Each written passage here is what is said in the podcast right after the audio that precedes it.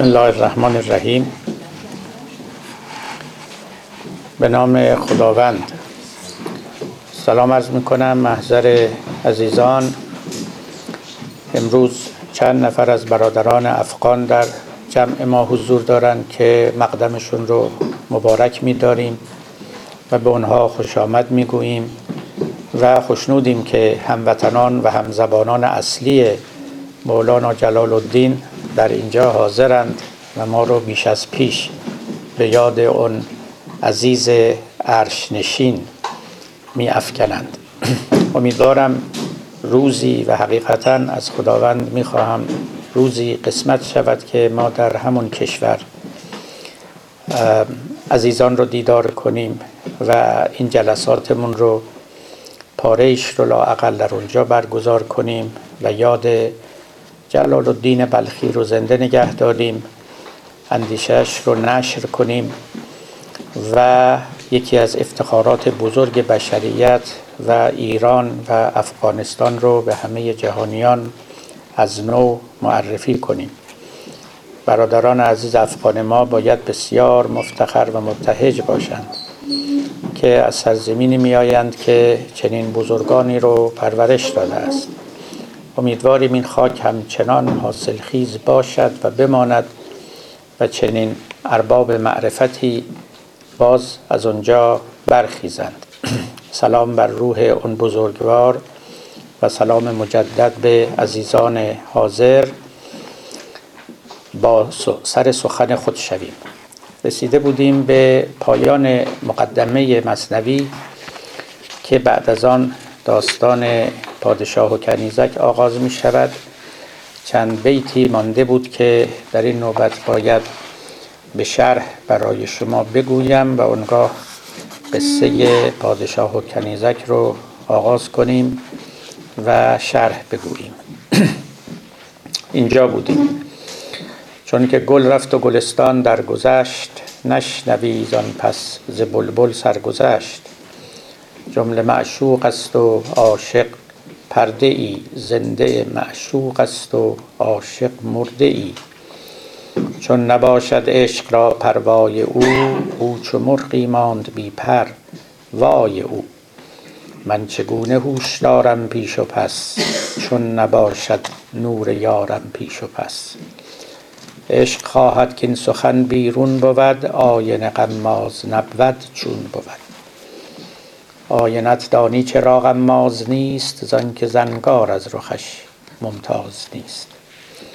بشنوید ای دوستان این داستان خود حقیقت نقد حال ماست آن. ما در باب عاشقی در اینجا توقف چندان نمی کنیم. انشالله فرصت بیشتر و فراختری خواهیم داشت تا در این مقوله فربه و کلیدی سخن بگوییم. مولانا در این باب کم سخن نگفته است. در همین داستان کنیزک و پادشاه هم به مقوله عشق باز می گردد و پاره ای از نکته های ناب و فاخر رو در این زمینه بیان می کند چرا که این داستان در حقیقت نقد حال اوست و نقد حال او یعنی بیان احوال عاشق و عاشقان.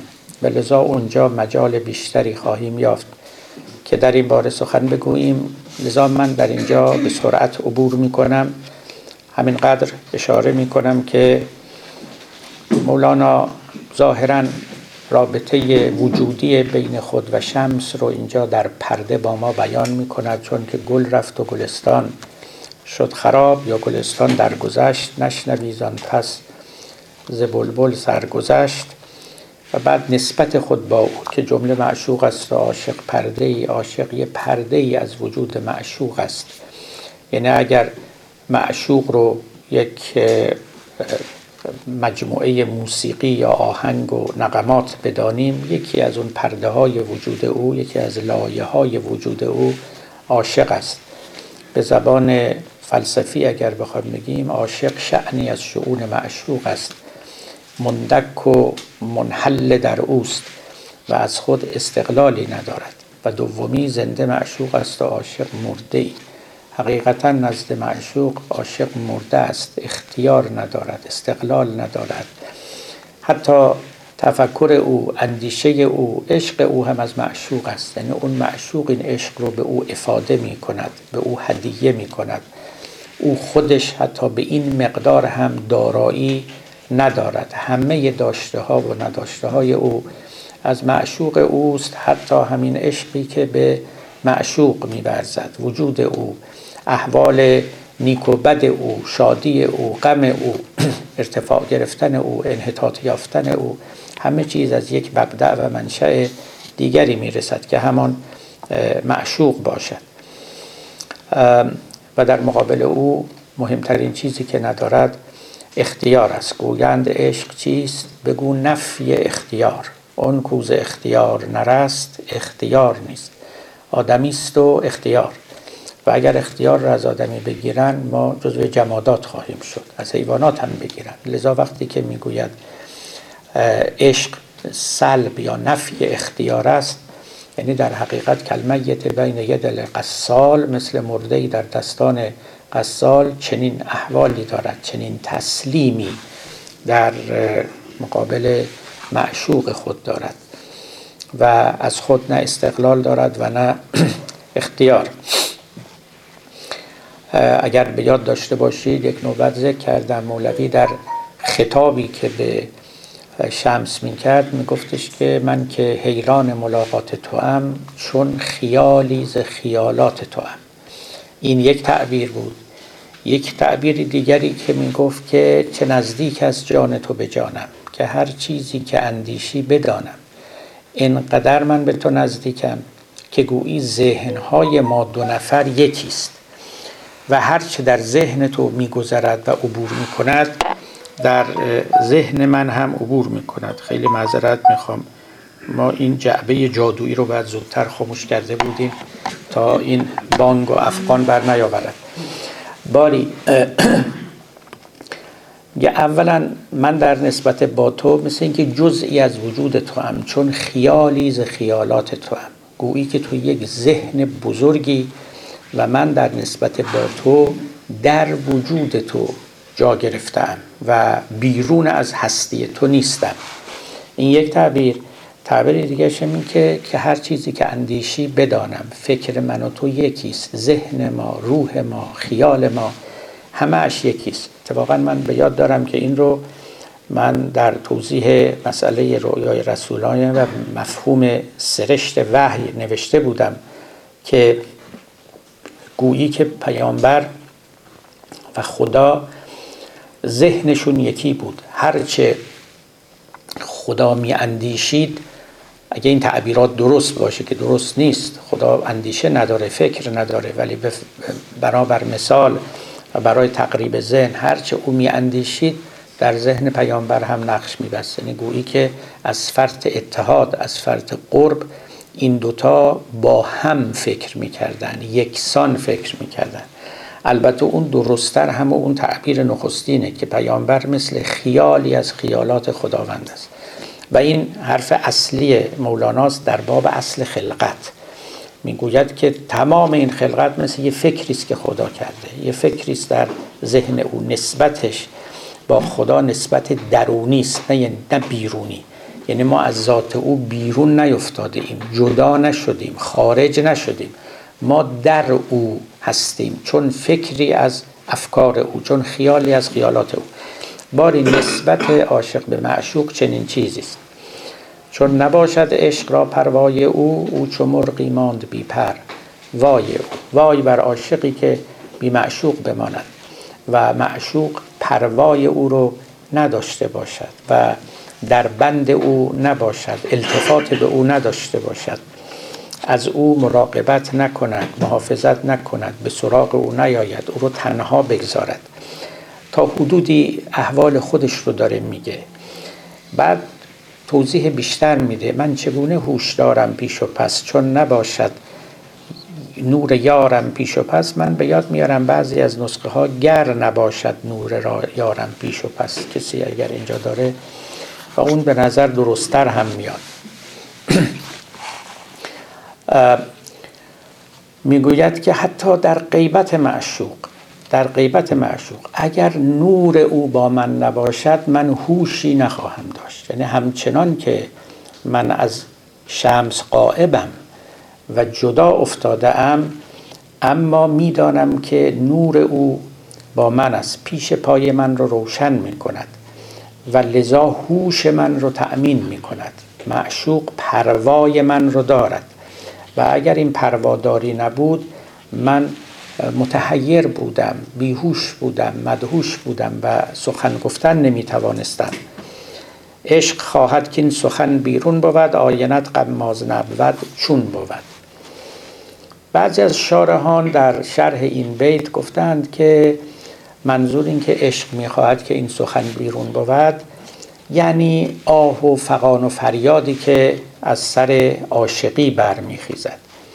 گمان من این نیست. من فکر می‌کنم که مولانا در حقیقت همون نکته ای رو که در بیت پیشین گفت در اینجا به صورت یه رمزی داره برای ما بیان می‌کنه. میگه من الان هم که جدا مونده از شمس اما نور او پس و پیش من است. پشت سر من است. پیش روی من است. منو راهنمایی می‌کنه. به من عقل میده هوش میرساند و نکته میآموزد. آنگاه می‌گوید که عشق مایل است که این سخن رو من به سراحت بگویم و این راز رو بکشایم که چگونه اون پیر قائب به من مدد میرساند. چگونه دستگیری می‌کنه از من. در جاهای دیگه هم البته مولانا این حرف رو زده. می‌گوید که قائبان را چون چنین دست پیر از قائبان کوتاه نیست. دست او جز قبضه الله نیست. قائبان را چون چنین خلعت دهند حاضران از قائبان بیشک بهند. پیر هم حاضران رو اداره می‌کنه مدیریت می‌کنه و زیر سایه تربیت خود و ارشاد خود می‌گیره و هم قائبان رو. و بعد می‌گوید البته حاضر بودن بهتره. در اینجا هم در واقع به گمان من مولوی همین نکته رو داره میگه. میگه عشق خواهد که سخن بیرون بود. عشق تقاضا می‌کند که من این نکته رو به سراحت بیشتر بگویم. اما آینه قماز نبود چون بود. اگر کسی نباشه که این حرف رو بگیره و این نکته رو بنوشد و بفهمد و در جان بنشاند چه فایده؟ من صورتی رو بنمایانم اما آینه تیره باشه صورت رو نشان ندهد. و بعد هم میگه آینت دانی چرا غماز نیست زان که زنگار از رخش ممتاز نیست. وقتی آینه رو پاک نکردی گردگیری نکردی زنگار رو از او نستردی این آینه نمی‌تواند صبر حقایق رو بنمایاند و حقایق در او تجلی بکند. تا اینجا به اختصار این مقدمه 35 بیتی تمام می شود و مولانا وارد داستانی می شود که کما بیش همه می دانیم نکته مهم این است که این قصه نقد حال مولاناست. یعنی این سوال رو برای ما پیش می آورد که مولانا پس از این مقدمه چرا مصنوی رو با این داستان آغاز کرده است. هیچ توضیحی به ما نمی دهد که این داستان چرا به زبان او آمده است. به نظر می‌رسه از پیش انتخاب کرده و داستانهای دیگر رو می‌توان گفت که بر حسب تداعی به ذهن او رسیده که عمدتا هم چنینه ولی این قصه که اولین قصه است گویا مطمح نظر این بزرگوار بوده و با عمدی و قرضی اون رو با ما در میان نهاده و مهمترین قرض هم همین است که این رو آشکارا گفته. نقد حال ماست. یعنی مرا من مولانا رو مولوی رو بلخی رو اگر می‌خواد بشناسید از این قصه می توانید بشناسید. من کیم؟ بر من چه رفته است؟ و من چگونه می اندیشم و به جهان چگونه نگاه می کنم لب احوال او رو باید در این قصه جست. همطور که میگن در فاتحت الکتاب در سوره حمد تمام قرآن به نحو مجمل و فشرده وجود داره. شاید بتوان گفت که تمام مصنوی در این مقدمه ای که خوندیم و در این داستان به نحو مجمل لب به لبابش حضور داره. بعدا دیگه خب بست این معانی است که تا پایان دفتر ششم می آید و اونها رو هم باید خواند و پیدا کرد.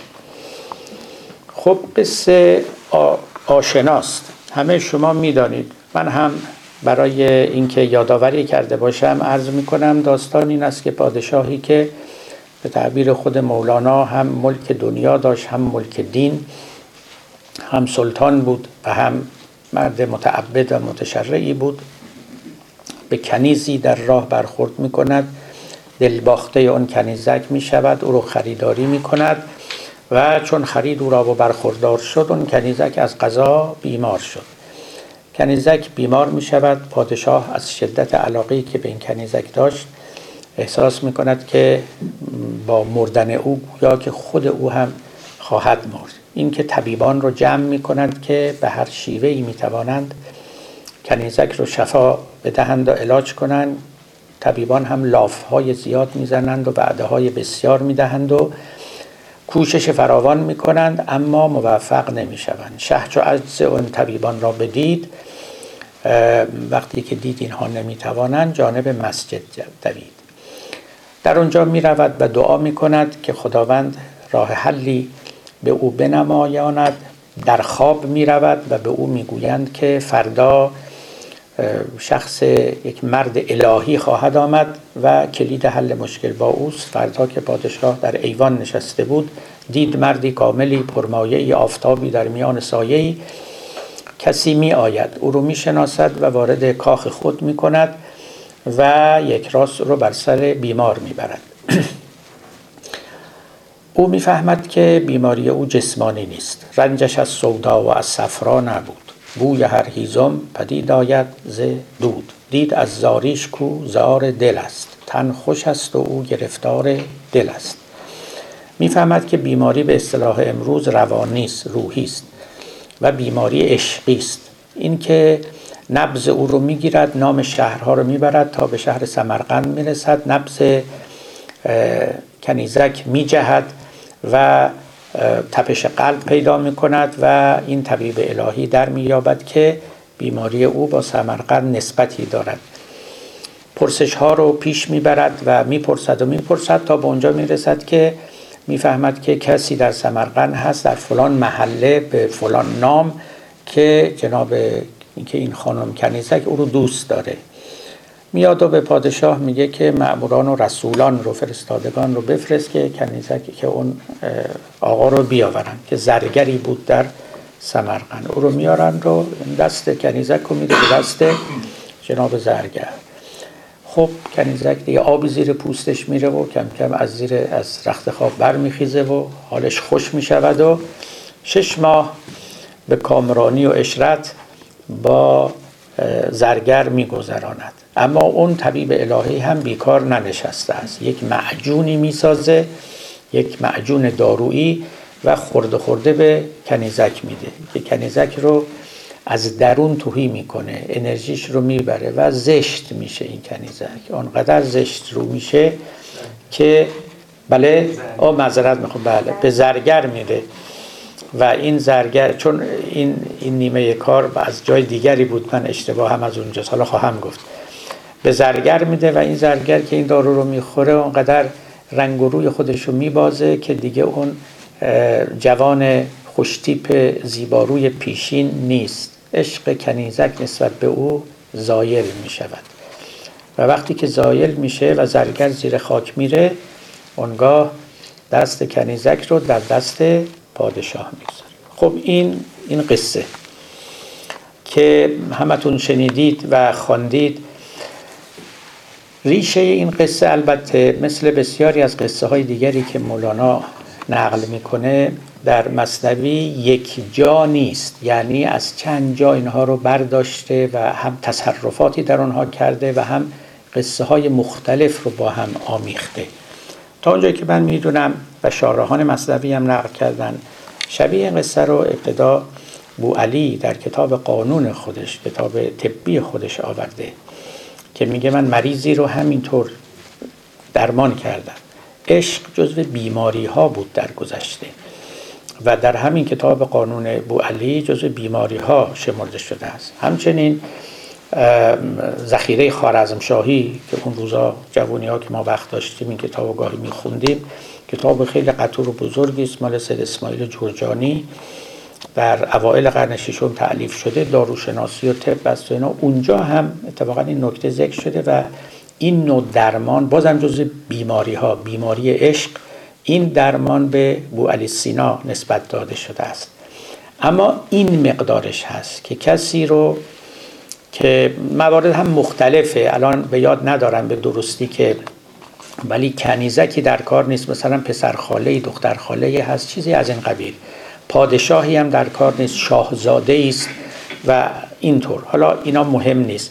ولی روح داستان همینه که کسی که عاشق کسی دیگه شده بوده و عشقش رو مکتوم و پنهان نگه داشته بوده به این شیوه ها از او کشیدن و درآوردن که راز او چیست.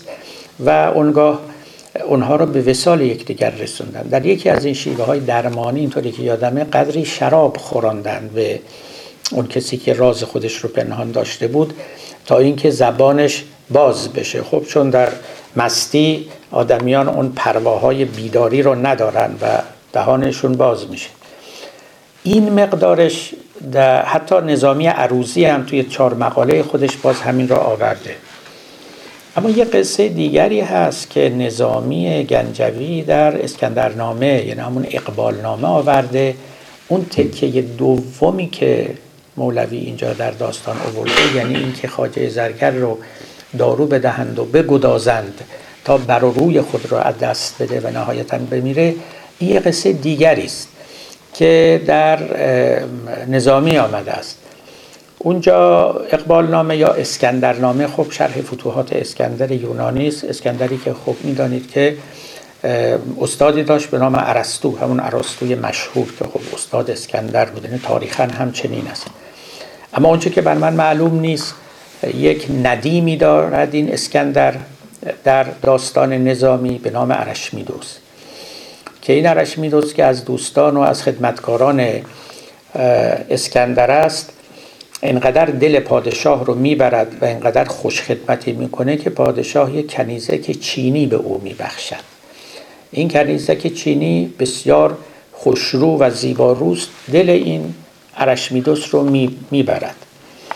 ارشمیدس شاگرد ارسطو هم هست در اون داستان و هر روز به درس او میره. پس از مدتی ارسطو می‌بینه که دیگه این شاگرد به درس نمیاد. خلاصه ازش پرسجو می‌کنه و می‌فهمه چنان گرفتار عشق این کنیزک شده که دیگه ترک مدرسه و درس و معلم و همه چی کرده. اینجا بنابر داستان ارسطو یک معجونی می‌سازه و به اون کنیزک میده و اون کنیزک پس از خوردن این معجون زیبایی خودش را از دست میده و عشق ارشمیدس از او بریده می‌شود و دوباره به درس حاضر میشه. اما داستان هپی اندینگ داره. برای اینکه وقتی که دیگه ارسطو سر به سر اون کنیزک نمی‌ذاره و داروها رو قطع می‌کنه دوباره کنیزک رو میاد. دوباره حالش خوب میشه. و دوباره ارشمیدس برمیگرده به طرف او. اما این دفعه اشکال کار اینه که به چه سببی نمی‌دونیم. جناب کنیزک ناگهان میفته و میمیره. شاید هم باز ارسطو یک پشت سری کاری کرده بوده. نظامی وقتی که این رو نقل می‌کنه مثل همون داستان شیرین که نوبت گذشته براتون گفتم وقتی که خودکشی شیرین و به خاک رفتن او رو میگه مرتبه یاد همسر خودش میفته که منم همسر جوانی داشتم. سبکرو چون مه قبچاق من بود گمان آم افتاد کو آفاق من بود. و در اینجا هم دوباره یاد همسر خودش میفته که آره منم یه همسر جوانی داشتم اونم به خاک رفت و مثل این کنیزک و بعدم میگه که بهتره که سخنان پیشین رو رها کنیم و یاد های گذشته نیفتیم و قباله های کهنه رو بیرون نیاریم و, و رو به جلو نظر کنیم. ظاهرا احتمال می رود چنان که مرحوم فروزانفر هم نوشته این تکه دوم قصه رو مولوی از اینجا گرفته و اینا رو به هم چسبونده و و به این صورتی می‌بینید که درآورده. و چه سوالها برنگنگیخته که وقتی داستان رو خوندیم اونجا خب براتون خواهم گفت. که از سوالایی که خیلی ها کردن و گویا در زمان خود مولانا هم مطرح بوده که چه حق داشت اون طبیب الهی که بیاد و خاجه زرگر رو با زهر بکشه. این این کار کار اخلاقی نیست کار صحیحی نیست. و همین اواخر دیدم که یک در باب این داستان جستجو می‌کردم دیدم یک طبیبی از شهر اردبیل طبیب متخصصی مقاله نوشته بود از غذا. و نوشته بود که بله این داستان نتیجه گیری غیر اخلاقی داره. برای اینکه و اشاره کرده بود به سوگندنامه بغرات که ما که سوگندنامه رو می‌خونیم اون تو هست که ما هیچ مریضی رو نکشم به هیچ کسی داروی خودکشی ندهم و این کار خلافی کرده خلاف اخلاقی کرده. که خب البته بد فهمیدن قصه است. قصه است اصلا با قصه که نمیشه این معامله ها رو کرد. داستان چیز دیگری است. باید روح قصه رو بیرون آورد. اینکه فلان کس کسی اصلا کسی رو نکشته. اصلا چه اتفاقی نیفتاده که ما بریم گریبانش رو بگیریم. بعد معنا کنیم اینها رو که انشالله خواهیم رسید. مولوی هم حالا توضیحات خودش رو داره. بسیار خب بعد از این مقدمه که ریشه داستان کجاست و تکه های مختلف از کجا آمده و سابقه او در تبابت واقعی و همچنین در افسانه ها و به یاد داشته باشیم که چنان که گفتم مولوی مطابق معمول و چنان که سبک اوست در سراسر مصنوی تصرفات بسیار در این داستان کرده بیشترم تصرفات از جنس نتیجه گیری. یعنی ما با سبک داستانگویی مولانا هم به خوبی آشنا میشیم در این قصه که هر جا هر گذرگاهی که از اونجا خواسته عبور کنه دیده اگر می‌تواند نکته ای رو در اونجا به ما حالی کنه و یادآوری کنه و بیاموزه دریغ نکرده و ایستاده و حرف خودش رو زده و اونگاه عبور کرده در این حال که نقد حال او هم هست یعنی نشان میده که احوال مولانا چیست. از شرق به غرب میره از یمین به یسار میره از زمین به آسمان از آسمان به زمین و همه چیزم حول محور عشق میگردن بسیار خوب. حکایت عاشق شدن پادشاهی بر کنیزکی و خریدن پادشاه کنیزک را. بود شاهی در زمانی پیش از این ملک دنیا بودش و هم ملک دین. اتفاقا شاه روزی شد سوار با خواص خیش از بحر شکار. یک کنیزک دید شه بر شاه را. شد غلام آن کنیزک جان شاه. مرغ جانش در قفس چون می تپید داد مال و آن کنیزک را خرید. چون خرید او را و برخوردار شد آن کنیزک از قضا بیمار شد. بلافاصله مولانا یک نکته رو به ما می‌گوید. اون که اون یکی خر داشت پالانش نبود. یافت پالان گرگ خر را در رو بود.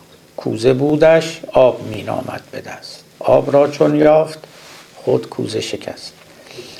یادتون باشه خب اینا بعضش حالت ضرب المثل هم پیدا کرده. در این حال این رو از خلال این سخن می توان استخراج کرد که همه برخورداری ها از نمی‌تواند از آن آدمی بشود. بعضی دیدید همه چیز رو می‌خوان تو این عالم.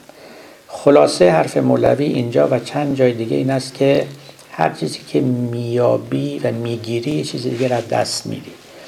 اون چیز دیگه که از دست میدی گاهی نهانه گاهی آشکاره.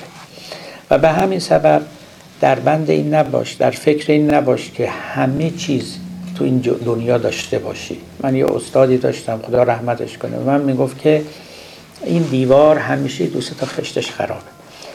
و واقعا همینطوره. بعضی دیدین همه چیز می‌خوان. هم ثروت می‌خوان هم شهرت می‌خوان هم نام نیک می‌خوان هم قدرت می‌خوان هم دنیا می‌خوان هم آخرت می‌خوان هم خدا می‌خوان هم خرما می‌خواد همه چی رو با هم دیگه می‌خوان. خب این دنیا اینجوری نیست. همه چیز با هم جمع نمیشه. به یکی دو تا چیز باید قناعت کرد. کافی. قناعت معناش همینه. زیاد نخواهید. خلاصش حالا اینجا مولانا اشاره می‌کنه. که میگه همین که این کنیز رو شاه پیدا کرد یک چند روزی هم با او به سر بود کنیزک چی شد؟ بیمار شد. و دنیا این چنین است که خر داره پالان نداره. پالان پیدا می‌کنه خر از دست میره. و ها کذا و ها کذا و قصه دنیا رو بشناسید و بدانید. خب شب شه طبیبان جمع کرد از چپ و راست گفت جان هر دو در دست شماست. جان من سهل است جان جانم اوست. در درد من تو خسته ام درمانم اوست. هر که درمان کرد مر جان مرا برد گنج و در و مرجان مرا. پس روشن است طبیبان رو پادشاه جمع کرد. طبیبا لاف ها زدند. جمله گفتندش که جانبازی کنیم. فهم گرداریم و انبازی کنیم. هر یکی از ما مسیح عالمی است. هر علم را در کف ما مرهمی است. گر خدا خواهد نگفتند از بتر پس خدا بنمودشان عجز بشر. وعده ها دادن ادعاها کردن لاف ها زدن و گفتن ما هر کدوممون یک مسیحا هستیم جان میبخشیم و بیماری ها رو شفا میبخشیم. و برای هر بیماری ما یک دارویی داریم. شما جناب پادشاه خاطر خطیرتون آسوده باشد و ما در ظرف چند روز این کنیزک رو بهتر از اول تحویل شما خواهیم داد. اما یک چیز رو فرو نهادن. گر خدا خواهد نگفتند از بتر بتر یعنی سرمستی. و از همون کلمه طرب میاد. یعنی شکل دیگری از طرب است. از فرط خودبینی و خودشیفتگی و مست خود بودن از خدا قافل بودن نگفتن اگر خدا بخواد. گفتن نه همه چیز مهیاست. ما به هیچ چیز دیگه احتیاج نداریم. خدا هم در اینجا دقیقا کاری کرد که عجز اونها بر آنها آشکار بشود و یعنی انشاءالله نگفتن خلاصش. انشاءالله که در عربی به او کلمه استثناء می‌گویند. استثناء کلمه استثناء یعنی انشاءالله گفتن. وقتی که شما عزمی می‌کنید اراده ای می‌کنید برای کاری میگید استثنی فیه به مشیت الله. من مشیت خدا رو استث... کنار می‌ذارم استثناء می‌کنم. یعنی اگه او در میان بیاد نمی‌دونم چه خواهد شد. اما با این اسباب و وسایلی که من دارم با این تمهیدات و پلنینگی که من کردم خب نتیجه حاصل خواهد شد. مگر خدا نخواهد مگر خدا نگذارد. اون میشه استثناء خب همونی که ما میگیم انشاءالله. بعد مولوی اینجا توضیح میده. میگه ترک استثناء مرادم قسوتی است. نه همین گفتن که آرز حالتی است. منظور من از ترک استثناء یک نوع قفلت است و یک نوع قسوت است در دل. یک قفلتی منظورم به زبان گفتن نیست. ای بسا ناورده استثناء به گفت جان او با جان استثناء جفت. ای بسا کسانی که انشاءالله به زبان نمیگن اما در جانشون این معنا ریشه دارد و نشسته است. ببینید خیلی چیزا هست همطور که می‌دونید جاش وجود آدمی است. جاش دل آدمی است نه زبان آدمی. اگرم به زبان بیاید به منزله علامتی است از اون چی که در دل است. دعا کردن اینطوره. دعا در اصل کار دل است نه کار زبان. شما به زبان هم دعا نخوانید خب نخواندید اشکالی نداره. توی دلتون وقتی با خدا سخن میگید وقتی طلب می‌کنید وقتی تشنگی دارید برای رسیدن به مقصدی و با خدا در حضور خدا این طلب رو مطرح می‌کنید. این عین دعا کردن. به زبان بگویید یا نگویید. حالا ما البته آدمیان چون مطالباتمون و خواهش هامون رو باید به زبان بگیم با یکدیگر. فکر می‌کنیم به خدا هم که می‌رسه باید به زبان بگیم. نه اون احتیاجی به زبان گفتن نداره. اون دل ما رو می‌خونه. البته به منزله آینهای اجتماعی اشکال نداره. که اینها به زبان گفته شود به صدای بلند با آهنگ لطیف که دلها رو برانگیزد. اما فراموش نکنیم اصل دعا کردن مال اصل عاشقی مال دل است نه به زبان. حالا یه کسی هزار بارم میگه من عاشقتم. اینا هیچ در ماهیت امر تأثیری نداره و دل باید دل بسته باشد. همچنین هست استثناء استثناء یعنی انشالله گفتن به تعبیر یعنی به زبان عربی بوده تو همه زبان ها به لاتین در گذاره دیو ولونته یعنی اگر خدا بخواهد God willing به انگلیسی. این این معنا البته ریشش رو در نظر بگیریم از ادیان آمده است. اینکه آدم قائل باشد به اینکه بر فراز اسباب مادی یک اسباب غیر مادی هم هستند. همچنین که انسان قافل نباشد از این معنا که هیچ وقت هیچگاه همه سببها و علتها در اختیار او نیست. گاهی یک امر ظریف یک علت ظریف وجود داره که او از او قافل مانده و او می‌تواند تمام اون برنامه ریزی رو به هم بزنه. چیزهایی که ممکنه فردا رخ بدهد که ما امروز از اونها اطلاع نداریم. من حیث المجموع یه دید وسیعی به آدمی می‌دهد از باب اینکه دنیا رو تو مشت خودش فکر نکنه و همیشه بداند که او هم یه جزئی از این عالم است. خب این که در روایات هم آمده در نهج البلاغه هم آمده که عرفت الله به فسخ العزائم و نقض الهمم من خدا رو از روی باطل کردن اراده ها و عزم ها شناختم. یعنی خیلی فکر کردم خیلی برنامه ریختم خیلی نقشه کشیدم و خیلی تمهید مقدمات و تصویب اسباب کردم. یه دفعه همش به هم ریخت. من از اونجا فهمیدم من همه کاری نیستم. من از اونجا فهمیدم که این عالم به سر انگشت من نمیچرخد و قصه خیلی عظیمتر و پیچیده تر از این حرف هست.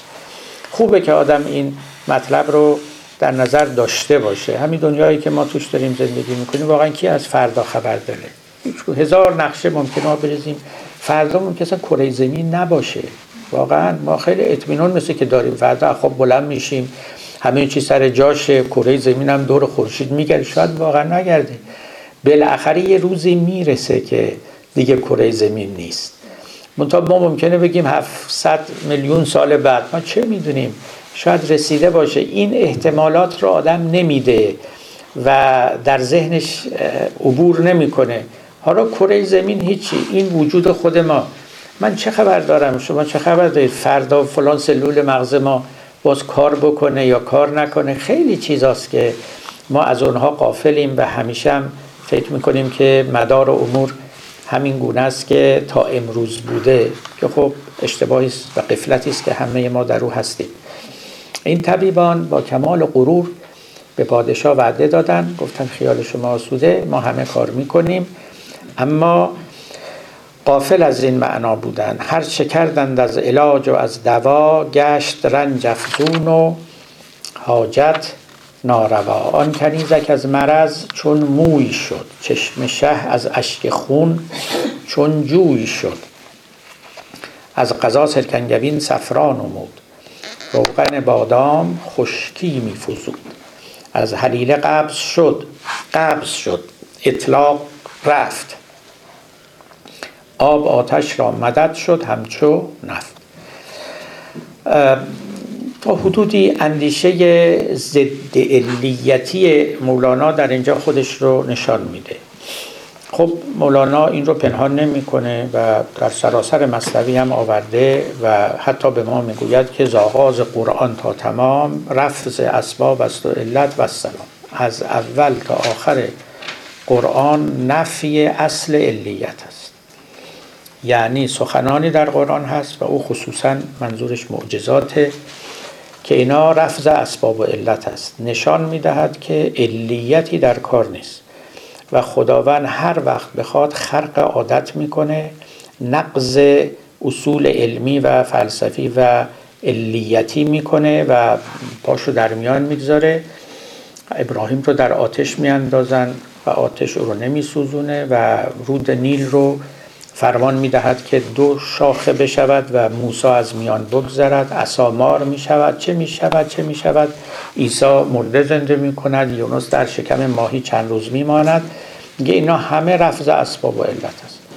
اگر به علت و معلول های عادی ما نگاه کنیم کسی نمی‌تونه چند روز بره تو شکم ماهی زنده بمونه بیاد بیرون. یا مثلا عصا اجدها بشه یا مرده زنده بشه و امثال اینها. بنابراین می‌گوید که این جهان بناش بر علیت نیست. بناش بر چیزی است که این متکلمان نامش رو عادت می نهادند امروز توی فلسفه علوم اسمش رو نظم می‌گذارن. می‌گویند که این جهان یه نظمی داره که اونا می‌گفتن عادت خداست. حالا اسم خدا رو در میان نیاوریم یه نظمی داره. نظمش اینه که هر وقت شما غذا می‌خورید بعدش سیر میشید.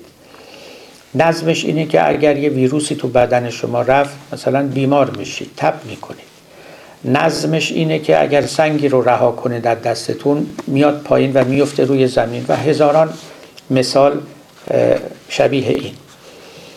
یه نظم است نه ضرورت. یعنی چنین نیست که ضرورتا شما بعد از خوردن غذا سیر بشید. همچین ضرورت ما نداریم. این فقط همواره چنین شده است تا کنون و می‌تواند هم نشود.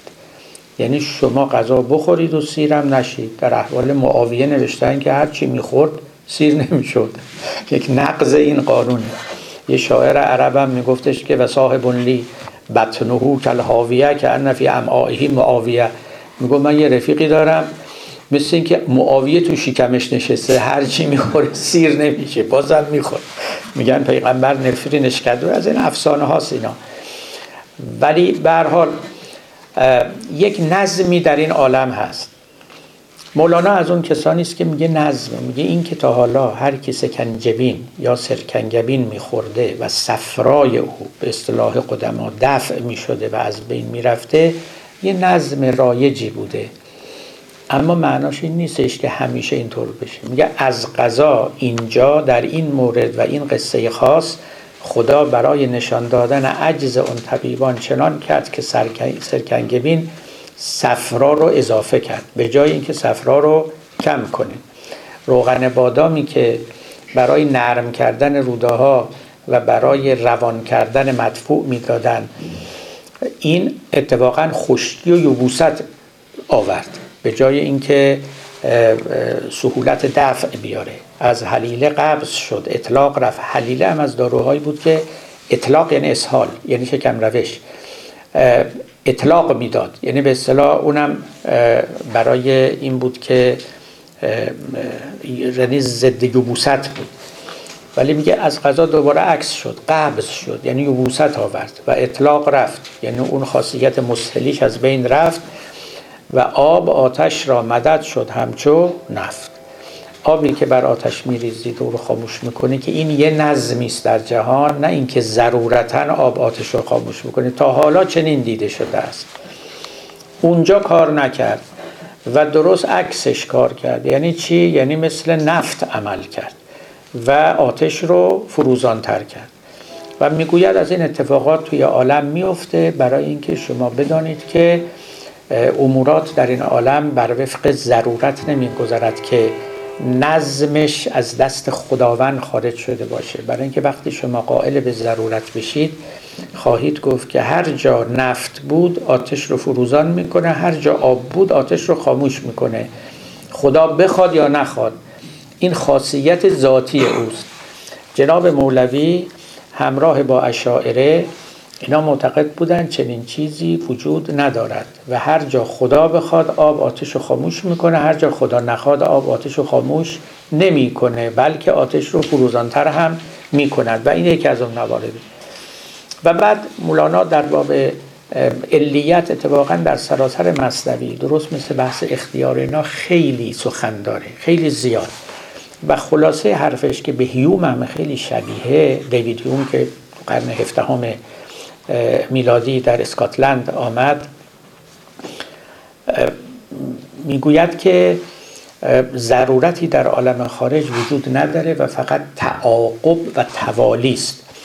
و تعبیر مولوی هم اینه تعبیر هیوم هم اینه که این عادت ذهن ماست.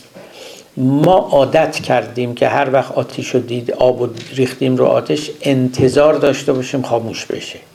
ما عادت کردیم که نفت رو روی از بس تجربه کردیم این عادت در ما پدید آمده. نفت رو بر آتش ریختیم مشتعل بشه. و هاکذا و هاکذا. انتظار ما اینه که غذا خوردیم سیر بشیم.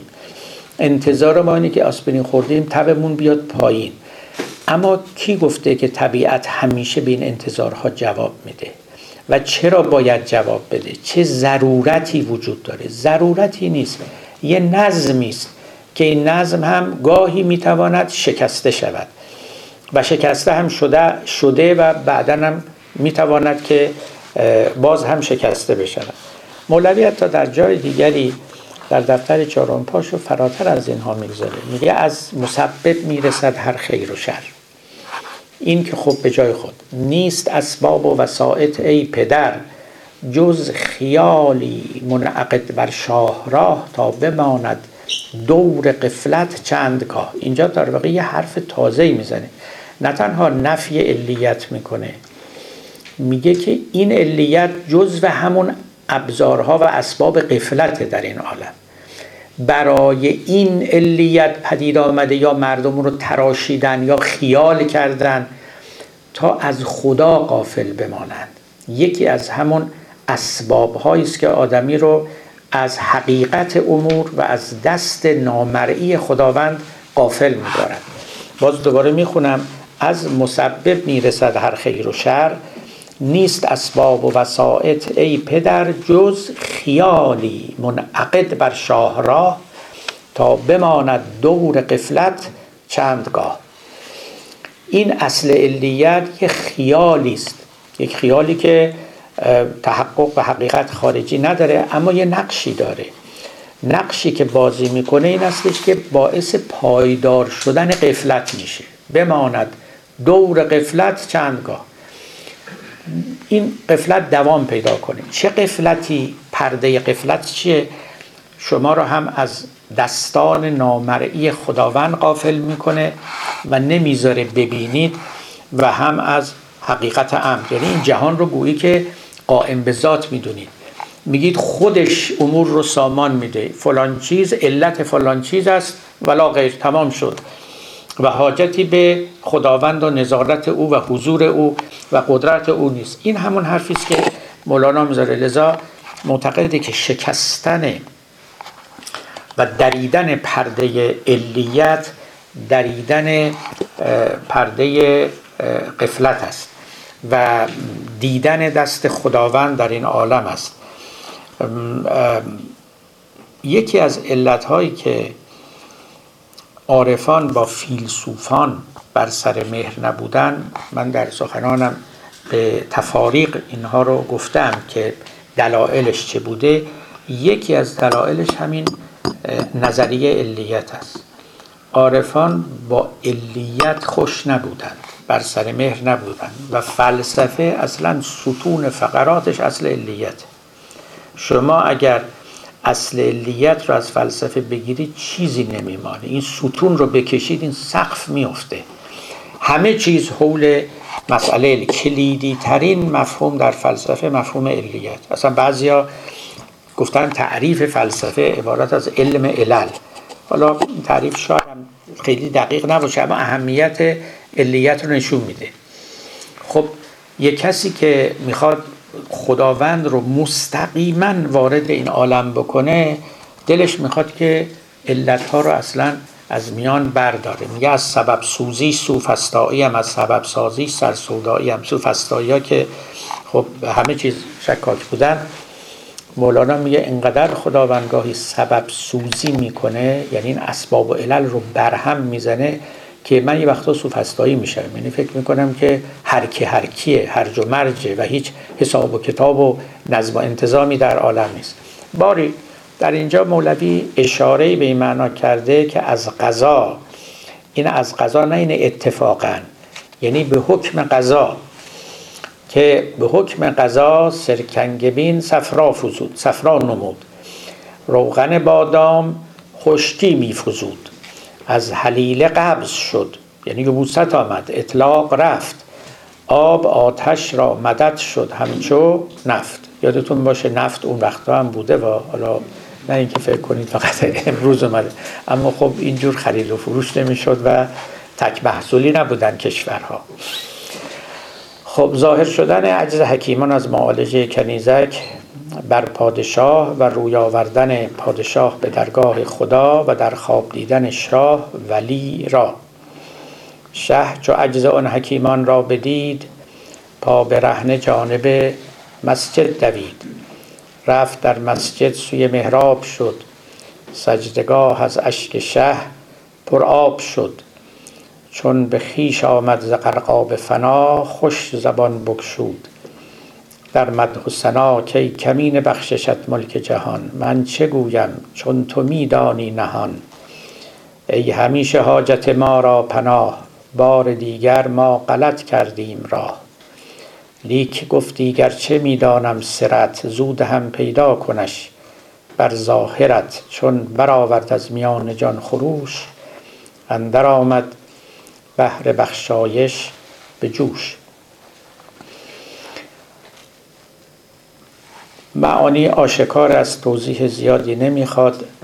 رفت و پادشاه و متوسل شد متضرع شد به درگاه خداوند و به زبان خیلی لطیفی دعا کرد. اینجا جزو همون دعاهایی است که من گفتم می شود اینا رو همه رو جمع کرد و یک کتاب دعا از آنها ساخت.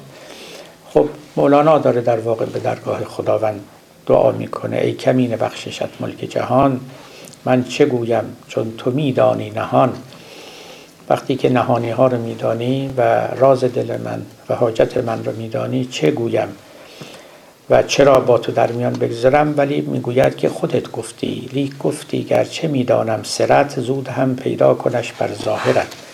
خودت گفتی اگرچه سر ما رو می‌دونی اما مایلی که ما اون رو به زبان هم بگوییم و اون رو ظاهر کنیم. به این سبب است که من با تو در میان نهادم و به زبان می‌گویم و مدح و ثنای تو می‌کنم و حاجتم رو با تو در میان می‌گذارم.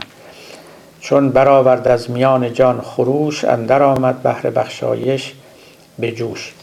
چون که از میان جانش خروش کرد یعنی فقط زبانی نه بلکه جانی این شد که بهر بخشایش خداوند به جوش آمد. بلکه چون بهر بخشایش می‌خواست به جوش بیاد یا به جوش آمده بود اون خروش از جان پادشاه بیرون آمد. به حال هر چیزی اسباب و علتی داره. ما معمولا تو این عالم معلول ها رو علت می‌دونیم علت ها رو معلول می‌دونیم. کسی که دعا می‌کنه دعای او معلوله. یعنی چون خدا می‌خواد یک کاری رو بکنه اون دعا رو به زبون او می‌گذاره. یعنی خلاصش اینه. یعنی از اون بر قصه شروع می‌شود نه از این طرف. بیشتر اونچه که در این عالم رخ می‌دهد ما نسبت های علی و معلولی رو با هم اشتباه می‌کنیم. اما خب ظاهر امر البته این است که به خودمون نسبت میدیم و گمان می‌کنیم که این قصه از ما آغاز می‌شود. یه داستانی داره مولانا در دفتر دوم شیخ احمد خزرویه که اون داستان هم کمال مناسبت رو داره با همین بیتی که اینجا مولوی می‌گوید که چون برآورد از میان جان, جان خروش آن در آمد بهر بخشایش به جوش. می‌گوید که شیخ وامداری بود همین جناب شیخ احمد خزروی از این اون زیاد قرض کرده بود و نپرداخته بود. بعد روزی در خانقاه خودش نشسته بود و تمام این غریمان یعنی طلبکاران هم دور او جمع شده بودند. و طلبکاری می‌کردن. شیخ هم اظهار فقر می‌کرد. می‌گفت فعلا که توحید هستم و چیزی در بساط نیست. در همین حال یک کودک حلوا فروشی در کوچه بانگ زد که حلوا میفروشیم شیرینی میفروشیم شیخ به خادم خانقاه گفت که این طلبکارا که اینطور ترشرو و تلخکام دور ما نشستن برو یه قدری شیرینی حلوا بخر به اینا بده قلن کامشون شیرین بشه. اونم رفت و تفلک حلوا فروش رو وارد مدرسه کرد و خانقاه و تمام حلواهاشو شیخ گرفت و داد به این طلبکارا خوردن. وقتی که خوردن بعد این کودک گفت خب من می‌خوام برم پول منو بدین. شیخ گفت من چه پولی؟ من اینا همه طلبکارا اینجا نشستن دور من. طبق زد بر زمین که چه کردی با من؟ الان من پیش اوستای خودم برم پدر منو در میاره پوست منو می‌کنیم گفت همین است که هست ما چیزی نداریم بدیم بعد مولوی اینجاست که میگه که تا نجوشد تا نگرید طفل کی نوشد لبن تا نگرید ابر کی خندد چمن تا نگرید تفلک حلوا فروش دیگه بخشایش نمی آید به جوش. اون دیگه میگه این کار رو مخصوصا کرد شیخ. مخصوصا شیخ. حتی اون در اون داستان میگه که بعضی از اون طلبکارا خب اونا که پول داشتن می‌تونستن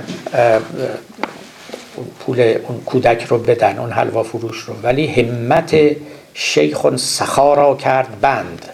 یعنی اراده شیخ اجازه نداد که اونا دست در جیب کنن و چیزی به اون کودک بپردازن. تا دل کودک بسوزه تا گریه کنه و بعد بحر بخشایش به جوش بیاد.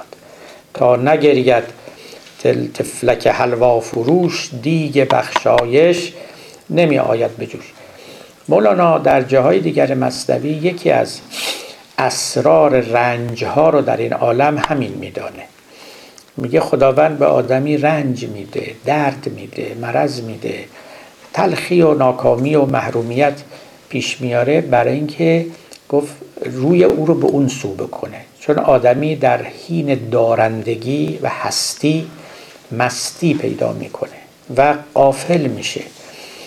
در باب فرعون می‌گوید که در همه عمرش ندید او درد سر تا ننالد با خدا اون خیر سر. در تمام عمرش یک دفعه سرش هم درد نگرفت. تا رو به خدا نکنه تا همون غرور خودش رو داشته باشه و فرعونیت با او بماند. خلق را با تو بد و بدخو کند تا تو را یک باره دل اون سو کند. یه خیلی وقتا مردم که به تو جفا می‌کنن به تو پشت می‌کنن رفاقتشون رو می‌برن. یادت باشه برای اینی که رشته های اتکاع خودت رو از اینها ببری و رو به خدا بکنی. چون بسیاری از این قبله ها که ما در جهان داریم حالا قبله ها متفاوتن. اینا باعث میشن که ما رو به خدا رو به قبله خدا نماز نگذاریم. این قبله ها را اگر گرفت اگر پوشاند هر ساعت از تو قبله ای در خود پرستی می رود توحید بر من عرضه کن تا بشکنم اسنام را. بتها و قبله های زیادی هستند که آگاهانه و ناآگاهانه ما را از خودمون ستاندند و به تعبیر سعدی ما پشت به قبله نماز می‌خونیم. اونی که چون پسته دیدمش همه مغز پوست بر پوست بود همچو پیاز. پارسایان روی در مخلوق پشت بر قبله می‌کنن نماز. همه چیزشون درسته نمازشون از الحمدلله و آداب و قرائت فقط اشکالش اینه پشت به قبله است. آدم یه وقتا پشت به قبله زندگی می‌کنه. این نماز بردن. پشت به قبله زندگی می‌کنه. یعنی قبلش کسان دیگن چیزهای دیگن چیزهایی که دلش رو بردن چیزهایی که مرکز اتکاع او شدن. خب یه بیماری میاد یه مرتبه آدم رو از این خواب قفلت بیدار می‌کنه. واقعا اینطور بیماری ها خیلی وقتا محرومیت ها به شرطی که آدم چشماش باز باشه و این استفاده رو از اونا ببره این بهره رو ببره. می‌گفتن پیامبر اسلام که می‌خواستن همسر انتخاب کنن این رو به نظرم غزالی هم نوشته. وقتی به ایشون معرفی می‌کردن میپرسیدن که این تا حالا بیمار شده یا نشده. اگه می‌گفتن این تا حالا مریض نشده می‌گفتن نه. کسی که بالاخره یه مریضی گرفته باشه من حالا قصه طبیشو نمی‌دونم ولی به لحاظ روحی خیلی چیز مؤثری است. یعنی آدم یه بار یه زجری کشیده باشه یک سستی در بدن خودش دیده باشه یه رنجی یه ضعفی تا اینکه به هویت خودش واقف بشه بهتر واقف بشه. البته توصیه های دیگه هم برابر کتاب ها پیامبر داشتن که چه جور زنی اینا که دیگه حالا محل کلام ما نیست. اما اونچه که فعلا به کار ما می اومد این, این بود که عرض کردم برای شما. حال مولوی در باب اینکه رنج ها آدم رو می‌سازند آدم رو می‌سازند. از چند جهت یکیش هم اینه که آدم رو یاد خدا میندازن.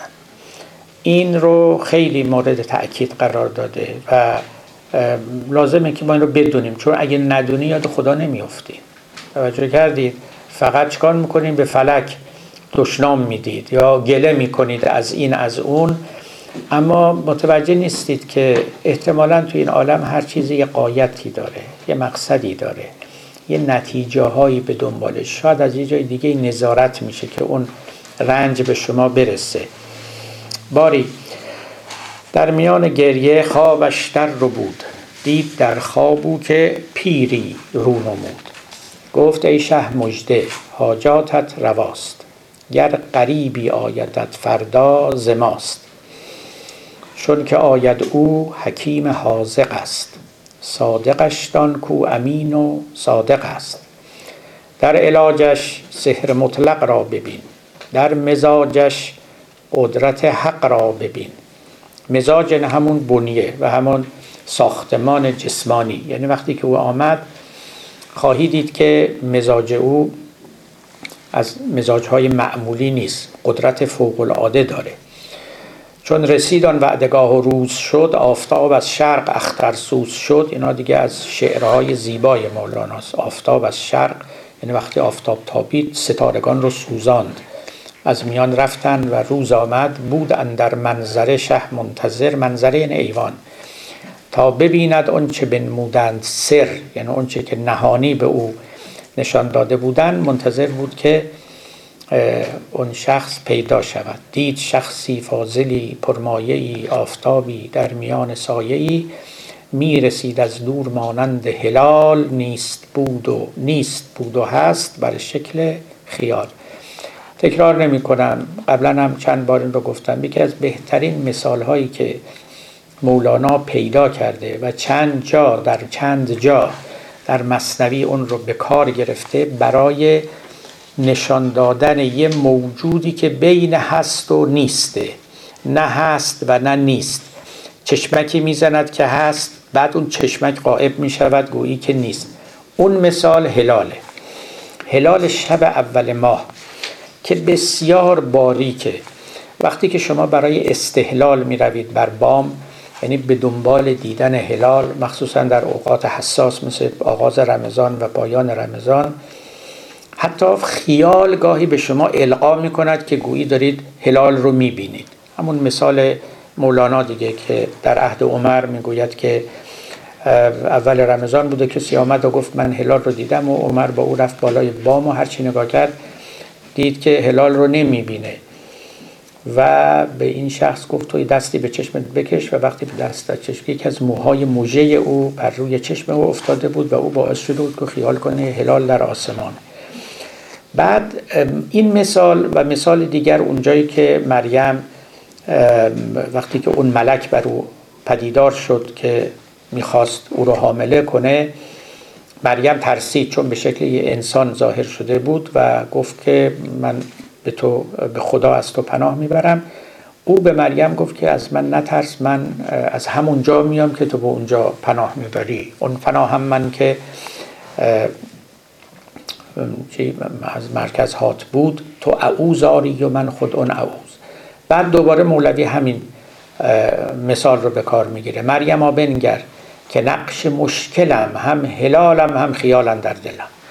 بازم اونجا به مریم میگه ببین من یه موجود پیچیده ای هستم. هم هستم هم نیستم. هم مادیم هم مادی نیستم. هم objective م هم subjective م هم خیالیم هم حقیقیم. مریم بنگر که نقش مشکلم هم هلالم هم خیالم در دلم. مثل هلالی که گاهی خیال است اون هلال. یعنی واقعا هلال نیست و خیال شما القا می کند که هلالی است. و گاهی هم واقعا هلاله. و اینقدر این هلال نورانی باریکه که گویی مرز میان وجود و عدمه. این مثالی است که مولوی پیدا کرده و بارها از این استفاده کرده. اینجا هم دقیقا همینو میگه. می‌رسید از دور مانند هلال. نیست بود و هست بر شکل خیال. در حقیقت می‌خواد بگه یه وجود روحانی بود. یه وجود یک به قول خودشون می‌گفتن جسد متروه یعنی جسدی که روحانی است یا روح متجسد روحی که جسدی پیدا کرده. و بعد حالا سخنان مولانا راجع به خیال. باز هم من باید شما رو وعده بدهم انشالله به درس ها و جلسات بعد. خیال هم یکی از مفاهیم کلیدی است در مصنوی خیلی زیاد. من نمی‌دانم. کسی هم از من می‌پرسید که واقعا در این زمینه مولانا تابع شیخ سهروردی بوده شیخ شهاب الدین سهروردی یا نه. چون عالم خیال در فلسفه شهاب الدین سهروردی نقش مرکزی و اصلی رو داره. ولی مولوی راجع به خیالات خیلی سخن گفته. خیلی براشون هم نقش قائل در این عالم. در اینجا هم وقتی که میگه اون شخص مثل خیال می آمد که بود و نبود. گاهی آدم فکر می‌کرد با یک شخص واقعی روبروست گاهی هم شک می‌کرد که شاید اینکه روبروی منه تو خواب دارم می‌بینم. مجالی پیدا می‌کنه که یک چند کلمه راجع به خیال در اینجا بگه تا دوباره بعدا مهر رو از دهانش برداره و بیشتر از این بگه. نیست وش باشد خیالا در روان. تو جهانی بر خیالی بین روان بر خیالی صلحشان و جنگشان و از خیالی فخرشان و ننگشان. اون خیالاتی که دام اولیاست عکس محرویان بستان خداست. اون خیالی که شهندر خواب دید در رخ مهمان همی آمد پدید. این خیالی که اینجا مولانا میگه به اصطلاح فلاسفه یا حتی عارف همزمان خود او یعنی محیدین عربی هم خیال متصل است هم خیال منفصل. محیدین عربی تفکیک کرد. میان دو گونه خیال یکی خیال متصل یعنی خیال صد درصد subjective یعنی خیالی که در ذهن من و شماست. و یکی دیگه هم خیال منفصل یعنی خیال objective یعنی یه عالمی که موجوداتش شبیه موجودات خیالین. در خارج عندا بیرون از ذهن ما هستند. اما موجوداتش شبیه موجوداتی یعنی که در خیال ما هستند. خب اینو کمتر کسی قائل بود و این مهمترین فیلسوفی که به این امر پرداخت همین شیخ شهاب الدین سهروردی خود ما بود که مرحوم هانری کوربن فیلسوف فرانسوی قرن گذشته به همین دلیل عاشق سهروردی شده بود. و حقیقتا سهروردی رو در میان ما زنده کرد. سهروردی اونقدر شناخته شده نبود. تمام کتابهاش رو چاپ کرد. همه رو عربی و فارسیش رو. خدمت خیلی بزرگی هم به تاریخ فرهنگ ما کرد هم به فلسفه کرد هم به ایرانی ها کرد و هم به جهان اسلام به طور کلی. او روی خیال خیلی سرمایه گذاری کرد. خیلی زیاد. منتها اسمش گذاشت عالم مثال. نه عالم خیال یا عالم خیال منفصل یا اقلیم هشتم یا عرض ملکوت یا ناکجا آباد. همه اینا اسم است که اتفاقا خودش میگه. خیلی اسم گذاری های زیبایی مخصوصا ناکجا آباد که نام خیلی زیبایی است. همون یوتوپیا. همونه. یوتوپیا دقیقا ترجمهش میشه ناکجا آباد که شیخ شهاب الدین سهروردی هم اون رو به کار برده.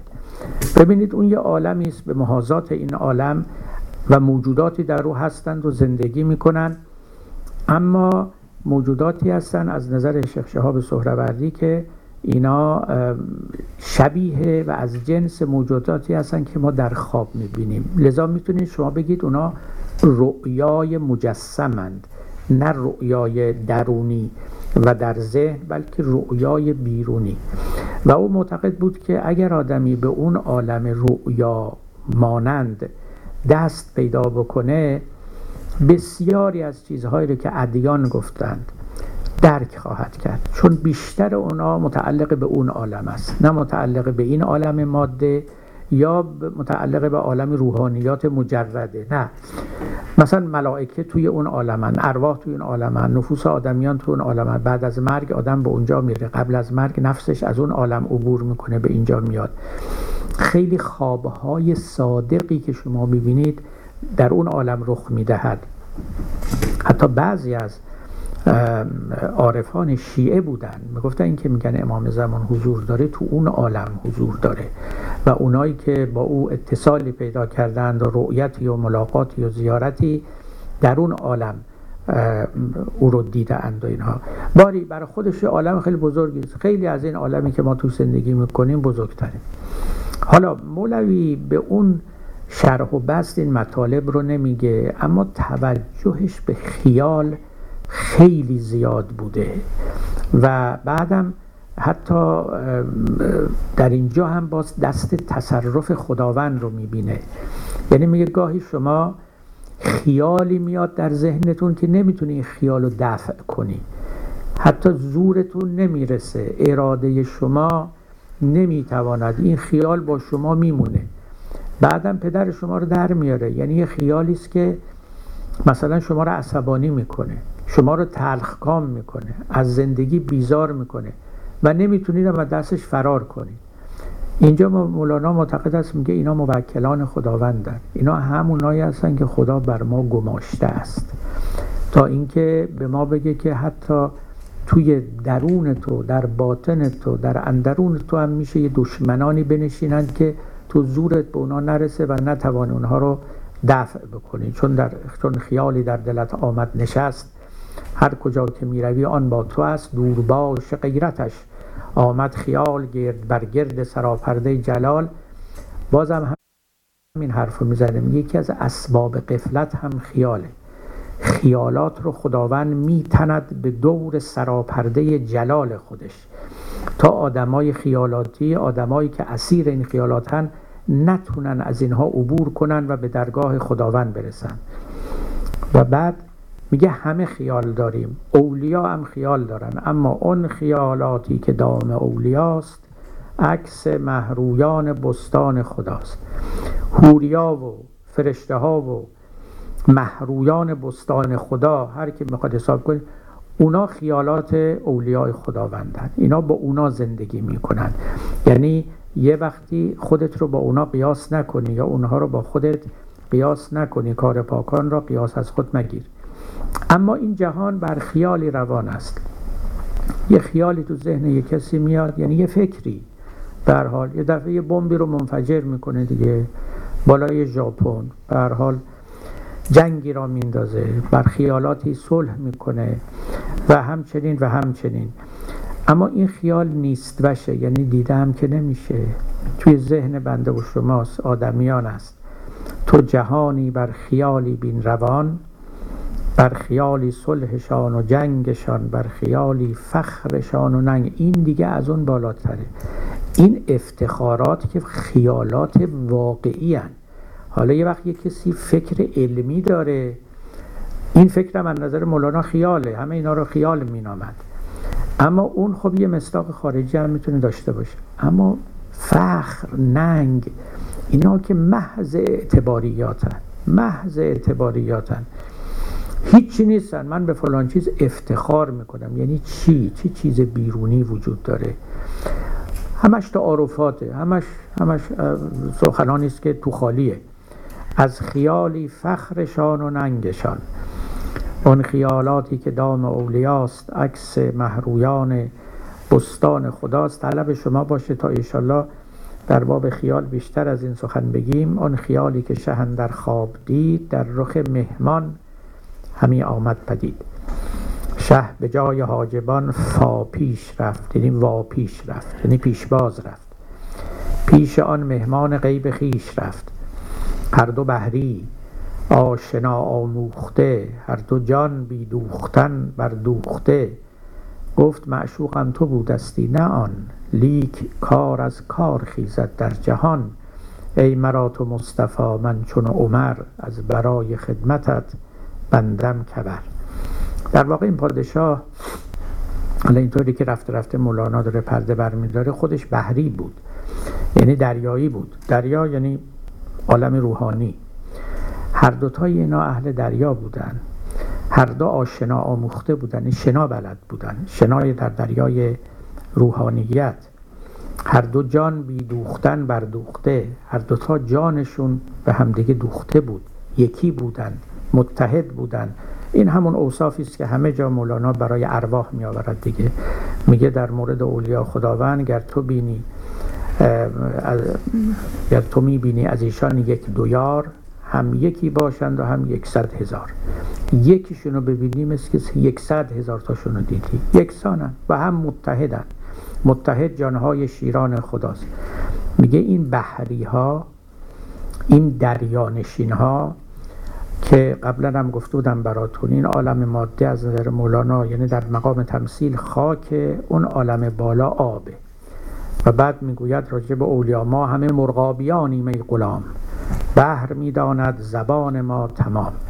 اولیاء خدا مرغابیانن ماهیان اون دریان. در باب انبیا چی میگه مولانا؟ میگه هست قرآن حالهای انبیا ماهیان پاک بحر کبریا. انبیا ماهی های دریای الهی هستند. هر جا قصه ماهی و آب میاد یادتون باشه قصه روح هست و عالم ارواح لذا هر دو بحری اینا هر دوتاشون دریانشین بودن مرغابی بودن آشنا آموخته آشنا یعنی شنا. هر دو جان بیدوختن بر دوخته جانهاشون به هم دوخته بود. بدون اینکه کسی بیاد سوزن بزنه و بدوزه. یک پارچه بودن. و این پادشاه اینجا نکته ای رو گفت. و این نکته است که باز در مصنوی تکرار میشه. ابتدا یه اتفاقی برای شما میفته. شما به طلب چیزی میرید. بعد در مقام طلب چیز دیگری رو پیدا می‌کنید. در حقیقت اون اتفاق برای این بود که این چیز دیگر رو پیدا بکنید. به ظاهر یه مقصدی برای شما تعریف شد اما در باطن مقصد چیز دیگری بود. در دفتر اول همون داستان عربی که کوزه آبی پیش خلیفه برد و برگشت و اینها اونجا خلاصه داستان به اینجا می‌رسه که مولانا می‌گوید که همچو اعرابی که آب از چه کشید آب حیوان از رخ یوسف چشید. دلو رو در چاه انداخت برای اینکه آب بیاره اما یه دفعه یوسف توی این دلو نشست اومد بالا. همون اونجا هم همینطوری. یا بهر نان شخصی سوی نانوا دوید. داد جان چون حسن نانوا را بدید. رفت نون بخره این نانوا انقدر زیبارو بود اصلا نون یادش رفت. اینجاست که میگه گفت معشوقم تو بودستی نه آن. لیک کار از کار خیزد در جهان. اول یک کمندی به گردن شما میافکنند به طلب چیزی اما در میان راه اون مقصود واقعی به شما رو می‌کنه. یعنی معلوم میشه که شما رو با یه شکلاتی ابتدا گول زدن فریفتن از خونه بیارن بیرون. بعد اون چیزی که باید در جیب شما یا در کاسه شما باشه بگذارن. گفت معشوقم تو بودستی. قصه این که کنیزک اومد سر راه من و من عاشقش شدم و اون مریض شد و اونگاه طبیبان عاجز شدند از درمان او و من به مسجد رفتم و تضرع کردم و در خواب گفتن طبیبی میاد این بود که بنا بود به من برسه. نه اینکه کنیزک خوب بشه و بدن کنیزک رو به من بدن. اینایی که این داستان رو تفسیر کردن حقیقتا از خیلی نکته ها قفلت کردن. یکیش همینه. در واقع مولانا اینجا می‌خواد بگه که شمس که به من رسید من دنبال چیزای دیگه بودم. ولی معشوقم تو بودستی نه آن. وسط راه تو رو به من نشون دادن. وسط راه من به دام تو افتادم. در کمند تو افتادم. لیک کار از کار خیزد در جهان. این خیلی نکته مهمی است که کار از کار خیزد در جهان. یک کاری از یک کار دیگری نشأت می‌کنه. ای مرا تو مصطفی من چون عمر از برای خدمتت بندم کمر. گفت خیلی خوب من مثل عمر در خدمت مصطفی در خدمت شما هستم تا اینکه به کار برسیم و بتوانیم به درمان کنیزک بپردازیم. مولانا خودش جای دیگه میگه که کی توان با شیعه گفتن از عمر کی توان بربت زدن در گوش کر. خودش این رو می‌دونسته ولی این شعرها رو البته برای شیعیان لزوما نگفته. می‌دونسته که به حال نام عمر گفتن چندان برای شیعیان شیری نیست. اما اصلا مسئله این نیست نسبتی است. و بعدش هم حالا دیگه انشالله نوبت آینده خواهیم خوند. که از خدا جوییم توفیق ادب ادب محروم ماند از لطف رب. میگه این ادبی که پادشاه در مقابل اون طبیب الهی و مرد روحانی نشان داد همان هم موجب گشوده شدن بعضی از بندها و گره ها شد و از خداوند ولی و توفیق باید درخواست رعایت ادب کرد. بسیار خوب. سخن رو اینجا به پایان می‌بریم تا نوبت آتی که دنباله داستان رو بگیریم و با بهتر فهمیدن داستان خود شخص شخیص مولانا رو هم بهتر بشناسیم. و السلام علیکم و رحمت الله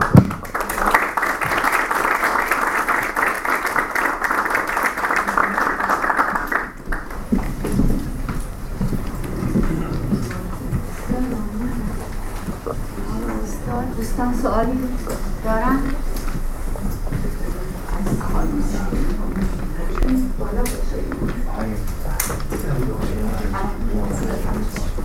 تشکر از دکتران شما ممنون پروفسور مغز اومده بود از استنفورد من از ایشون سوال کردم روح هستشون و مثلا معتقد نیستم تمام خیالات مال است که روی مغز شما در این مولانا معتقد روح و جسم و جان وجود داره اون که بله مسلمه مولانا و خیلی های دیگه مثل مولانا معتقد بودن روحی داریم جانی داریم. از می شود که آخرتی هست رستخیز ارواح هست اتحاد ارواح هست و بسی چیزهای دیگه. بله کسانی که به هر حال وجود رو منحصر در ماده می‌دونن خب سر آشکار آشتی و سازگاری با این مقولات ندارن بدیهیه. بله. ولی ما اینجا داریم کلمات مولانا رو شرح می‌کنیم. بله. بله.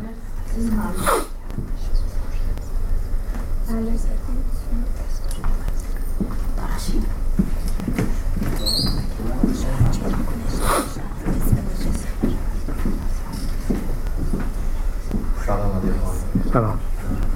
من یه سوالی داشتم من در رابطه با آیه از قرآن هستش که خداوند می‌فهمه که این دنیا در الوشه یه خیال یه وهم. آیا این نسبت خیال با اون چیزی که شما مطرح فرمودین اینها منظور که ما واقعا اون چیزی که خیال و وهم هست به طور واقعی رو داریم تجلی می‌کنیم که حقیقتی هست که هست در صورت که خیالی بیش نیست. و این همون خیال منظور چیزی که شما الان مطرح فرمودین که در اصطلاح یک عالمی جدا از این عالم اون عالم و حقیقت این دنیایی که ما درش هستیم اون چیزی که برداشت من از کتاب بوده این که خدا میفرماید یعنی که این دنیا یک سرابی بیش نیست و سراب ما یک حقیقت برای خودمون در حقیقت پنداشتیم شما اشاره به کدوم آیه دارید؟ من هیچ آیه از آیت قرآن رو به یاد نمیارم که گفته باشه دنیا خیاله یا دنیا سرابه. این تعبیرات البته تو ادبیات ما زیاده. دنیا چو سرابی است ولیکن چه سراب؟ دنیا چو حبابی است ولیکن چه حباب؟ نی بر سر آب بلکه بر روی سراب. وان نیست سرابی که ببینن به خواب. اون خواب چه خواب؟ خواب مستان خراب. خب این این بعضی اینجوری گفتن. بله. ولی نه در قرآن اصلا بحث سراب نیست بحث خیال نیست. انما دنیا حیات دنیا انما الحیات دنیا لحو و لعب و زینت و تکاسر فی الاموال و الاولاد و تفاخر بینکم. ببینید اولا دنیا نه حیات دنیا زندگی دنیا ایناییست که تو قرآن گفته شده. لحو است لعب است. تکاسر یعنی افزودن دارایی و مال است. تفاخر است. همون خیالاتی که مولانا گفت از خیالی فخرشان و ننگشان. حیات دنیا ایناست. یعنی مجموعه از اینها رو تعریف کرده است که حیات دنیاست. و جای دیگه هم البته چون یعنی بیان ضد این رو کرده که آخرت زنده است معنیش اینه که این دنیا مرده است. ان دار الاخره لحیه الحیوان. دار آخرت زنده است. یعنی در و دیوارش هم زنده است. حیات داره. پس این دنیا و در و دیوارش اینا در واقع مردن. توجه کردید. این مقدار البته در قرآن هست. تخفیف هم نکرده این دنیا رو. در واقع از همینجا باید عبور کرد تا به اون دنیا رسید. یعنی مسیر ماست مزرعه ماست تجارتخانه ماست. و هر جوری که می‌خواید تفسیر کنید خب مثال های زیادی هست.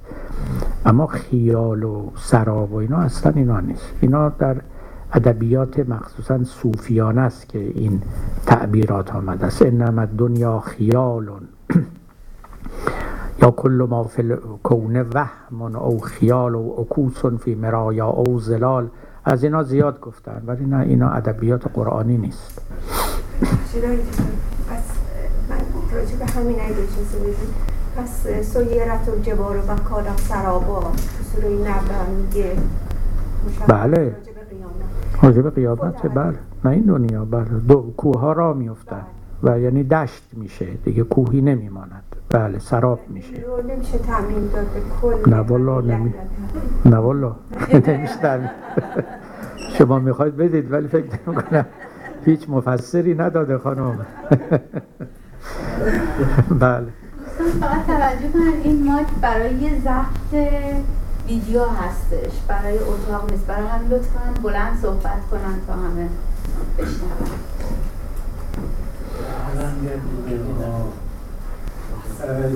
جناب استاد سروش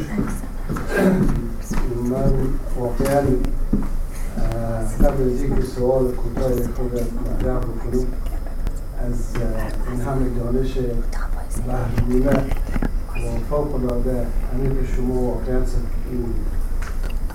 تقدیر می‌کنم.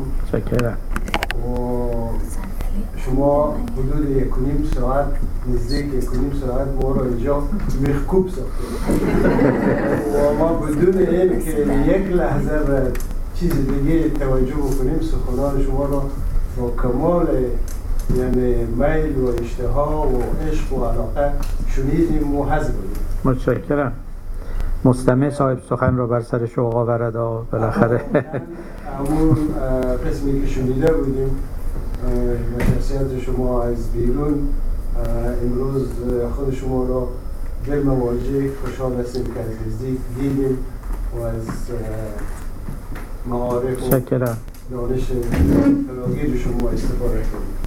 سوال بسیار کوتاهی که من داشتم. شما از خیالات مولانا شما آنان مولانا را به یک شیوه واقعا که یعنی توقع می رفت از شخصی به مثل شما بر ما ترسیم کردیم و به زیبایی های عارفانه شخصیت مولانا ما را متوجه ساختیم و برای ما تشریح کردیم این موضوعات در ضمن صحبت از خیالات و از ناکجا آباد و از نمی‌دونم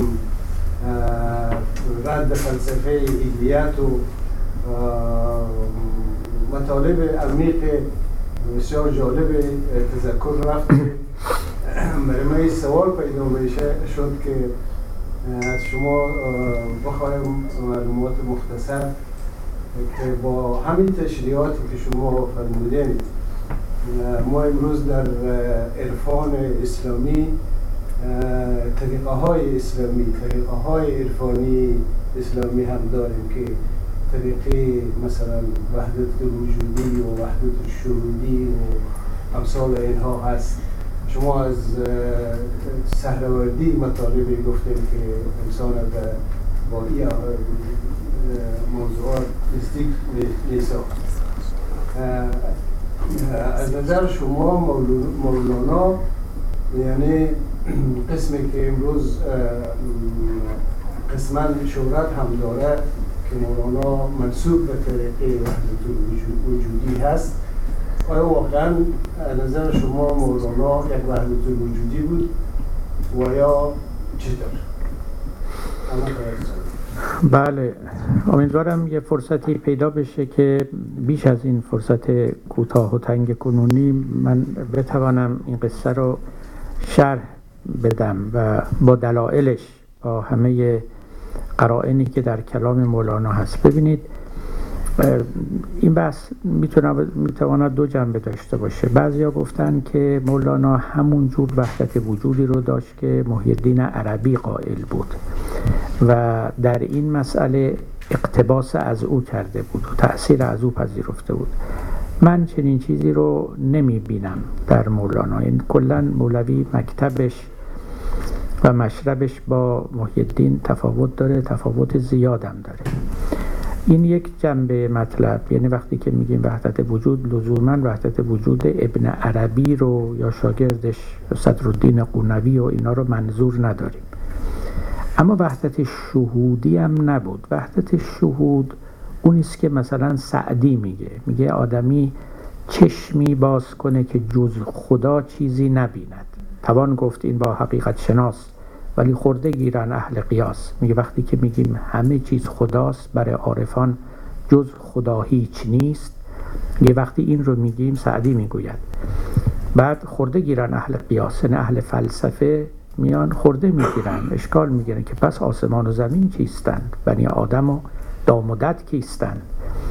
و در جواب اونها میگه پسندیده پرسیده هوشمند. بگویم جوابت گرایت پسند که دریا و هامون و کوه و ملک پری و آدمیزاد و جن و فلک همه هرچه هستند از آن کمترند که با هستیش نام هستی برند. ببینید نمیگه اینا نیستن میگه اینا هستن اما مثل اون قطره ای که چکید و خجل شد چو پهنای دریا بدید اینا هرچه هستند از آن کمترند که با هستیش نام هستی برند. مثل نور شم در مقابل نور آفتاب. نه اینکه نیست اما اصلا نمودی نداره جلوهی نداره دیده نمیشه. اون اونو بهش میگن وحدت شهود. مولانا اینجوری نیست. به نظر من مولوی یه جور وحدت وجودی از آن خودش داره. یعنی حقیقتا فکر می‌کنه که این دنیا و این اسباب و عللی که در این عالم هستن اینا هایی هستن بر دست خداوند. یعنی تو همه اینا اینویزیبل هنز دست نامرئی خداوند حضور داره. و قفلتی در این عالم پدید آمده است. یعنی و این قفلت و پرده قفلت رو خود خداوند آویخته که ما او رو نبینیم. یعنی همه عارف نشن به اصطلاح همه در قفلت باشن. اما فردا فردای قیامت که پرده رو برداشتند چند گویی چون قطع برداشتند که نبود استون که میپنداشتند.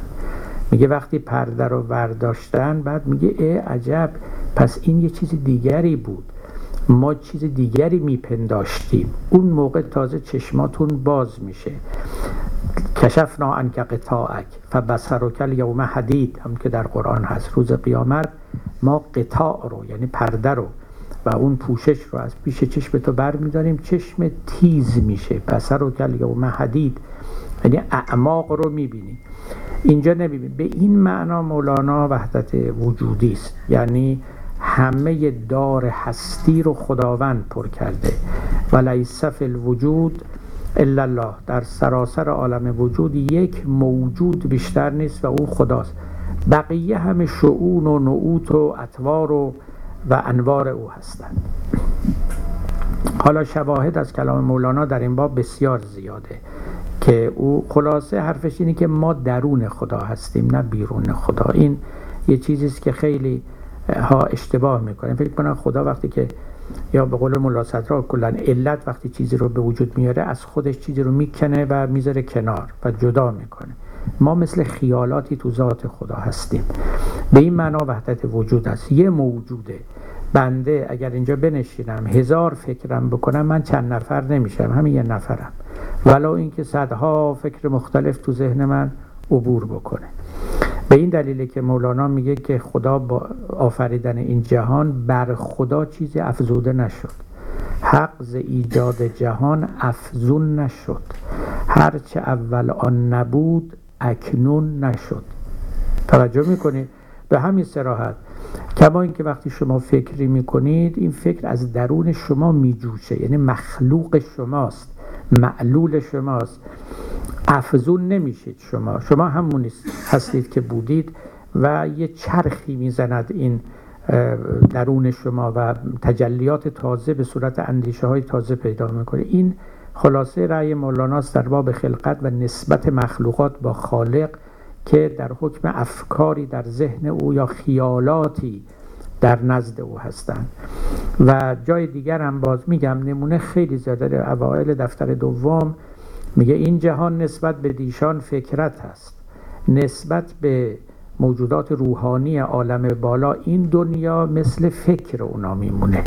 ورنه خود نسبت به دوران رؤیت هست کسانی که دورن اینو دور می‌بینن. یعنی فکر می‌کنن بیرون از اوناست که باید بشینن نگاهش کنن. اما نسبت به علل و روحانیان عالم بالا فکرت است. این جهان یک فکرت است از عقل کل. عقل چون روح هست و صورتها رسول.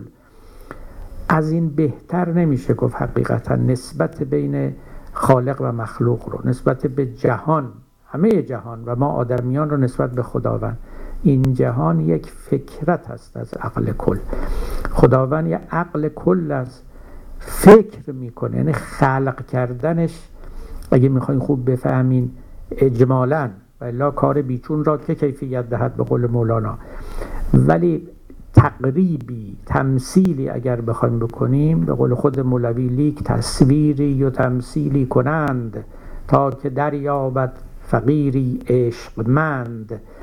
این تصویر و تمثیل برای ماها که دوریم اما عشقمندیم یعنی عاشق فهمیدن این معنا هستیم بهترین تمثیل و تصویر این است که بگیم خدا فکر می‌کنه و ما همون افکار او هستیم.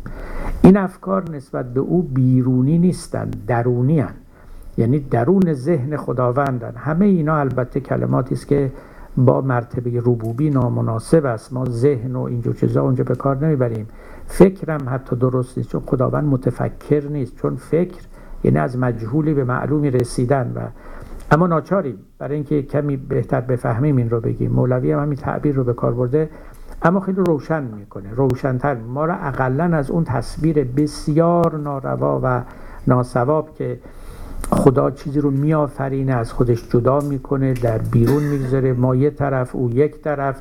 بعد تا حالا بیایم رابطه خدا رو مثلا دستی دراز کنه به این عالم برسه. امثال اینا اینا خب رها می‌کنه دیگه. اون فکرها رو کنار می‌ذاریم. یعنی درون خدا می‌رویم ما. و کل این جهان رو خداوند و همون یک موجود پر کرده. به همین دلیل است که عرفا می‌گفتن که نگید. یعنی بگویید اب نداره که لا اله الا الله ولی لا موجود الا الله. خدایی جز خدا نیست اینکه به جای خود موجودی به جز خدا نیست. خدا هست و افکارش.